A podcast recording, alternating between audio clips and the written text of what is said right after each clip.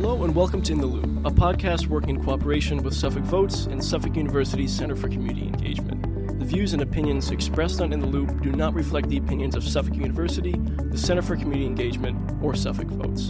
I'm Cam Sweeney. And I'm Andrew Gomes. This week, Biden delivers his State of the Union address, the Massachusetts state legislature finally settles two contested races, the U.S. reaches its debt limit, classified documents are found in President Biden's home, and the 2024 elections see early action. And to recap some of the news that we've missed over the break, the House of Representatives, after 15 ballots, finally elected a Speaker of the House, Kevin McCarthy. And this is quite significant, as the last time the Speaker's election took more than one ballot was 100 years ago in 1923. Also, two hotly contested state legislature races here in Massachusetts are settled. A unique feature of the Massachusetts government is that the state legislature can decide whether or not to seat legislators, regardless of the election results. Two races came under scrutiny during the 2022 elections for the Massachusetts General Court the first Middlesex District and the second Essex District. In the first Middlesex District, the House declared Democrat Margaret Scarsdale the winner against Republican Andrew Shepard.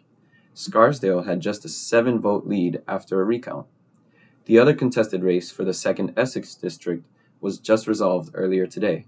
Following a recount, Democrat Kristin Kassner led incumbent Representative Lanny Mirra by just one vote. The Massachusetts State House decided to seat Kassner just one week ago, on February 1st. Prior to this, Mirra challenged his loss in court, asking a judge to review at least two ballots which he claimed were incorrectly ruled as blank ballots rather than votes for him. A Superior Court judge later dismissed the suit, and an appellate court judge rejected Mirra's request for an injunction. Moving now to much more recent news, uh, President Biden delivered his State of the Union address last night at 9 p.m. Eastern. Uh, this was the first State of the Union address delivered to a Republican controlled House of Representatives since 2018. Uh, and I think this was a pretty good speech for Biden overall. He touched upon a lot of different policy goals. He talked about higher pay for teachers, abortion rights, an assault weapon ban, police reform, a ban on junk fees from airlines, hotels, uh, a tax on billionaires, action on the climate crisis, and a lot of other legislative priorities and goals. And this was a really important speech for Biden. Uh, he gave the speech, one, with the backdrop of Republican controlled House, um, but also in an instance where many Democrats aren't enthusiastic about him running in 2024. Uh, his polling was around 40, 45%. Um, and so the speech was really important for him to get right, and I think he did. Uh, a lot of pundits have been saying that this uh, this State of the Union has kind of served as a precursor for what his reelection campaign is going to be like, and I think he did pretty well. He he stayed on message. He was about as energetic as Joe Biden gets for the speech.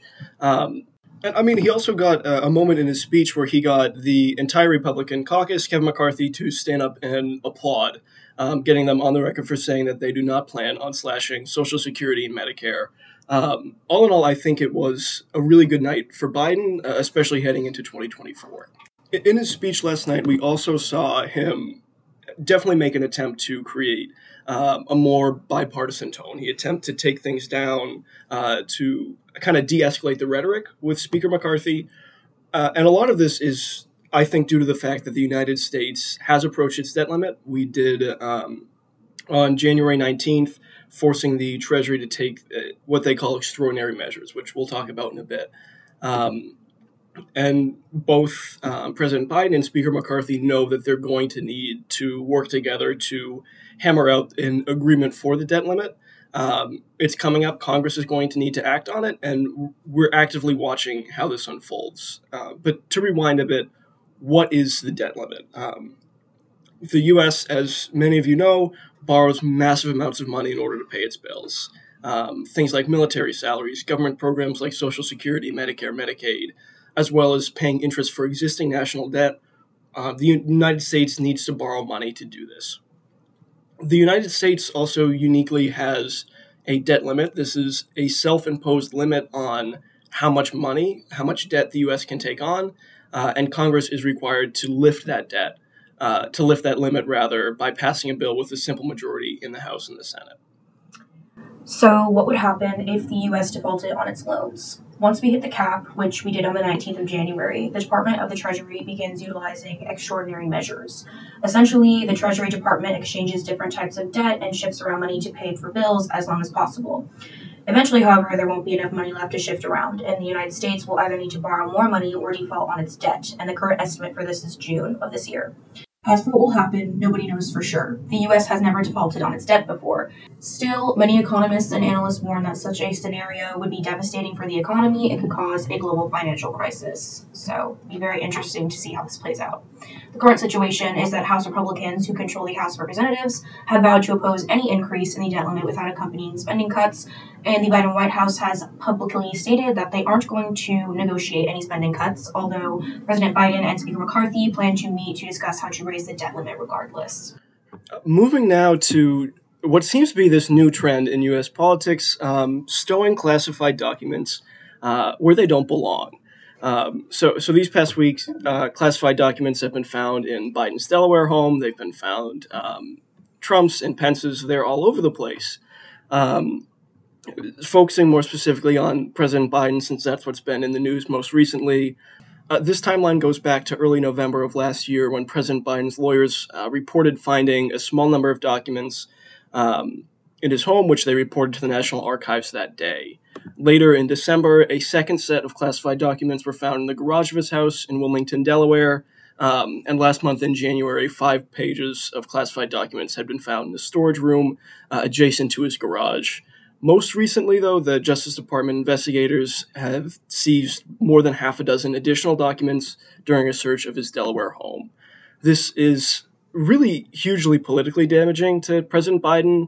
Um, like we mentioned earlier, he appeared to be gearing up for a reelection bid prior to this news breaking. Um, President Biden is making the team that they acted responsibly. They cooperated with the Department of Justice and they reported these documents to the National Archives as soon as they were found. Um, but still, the optics of this are bad. This discovery clearly hurts Biden, especially after um, he so harshly reprimanded former President Trump for um, stowing classified documents in Mar a Lago.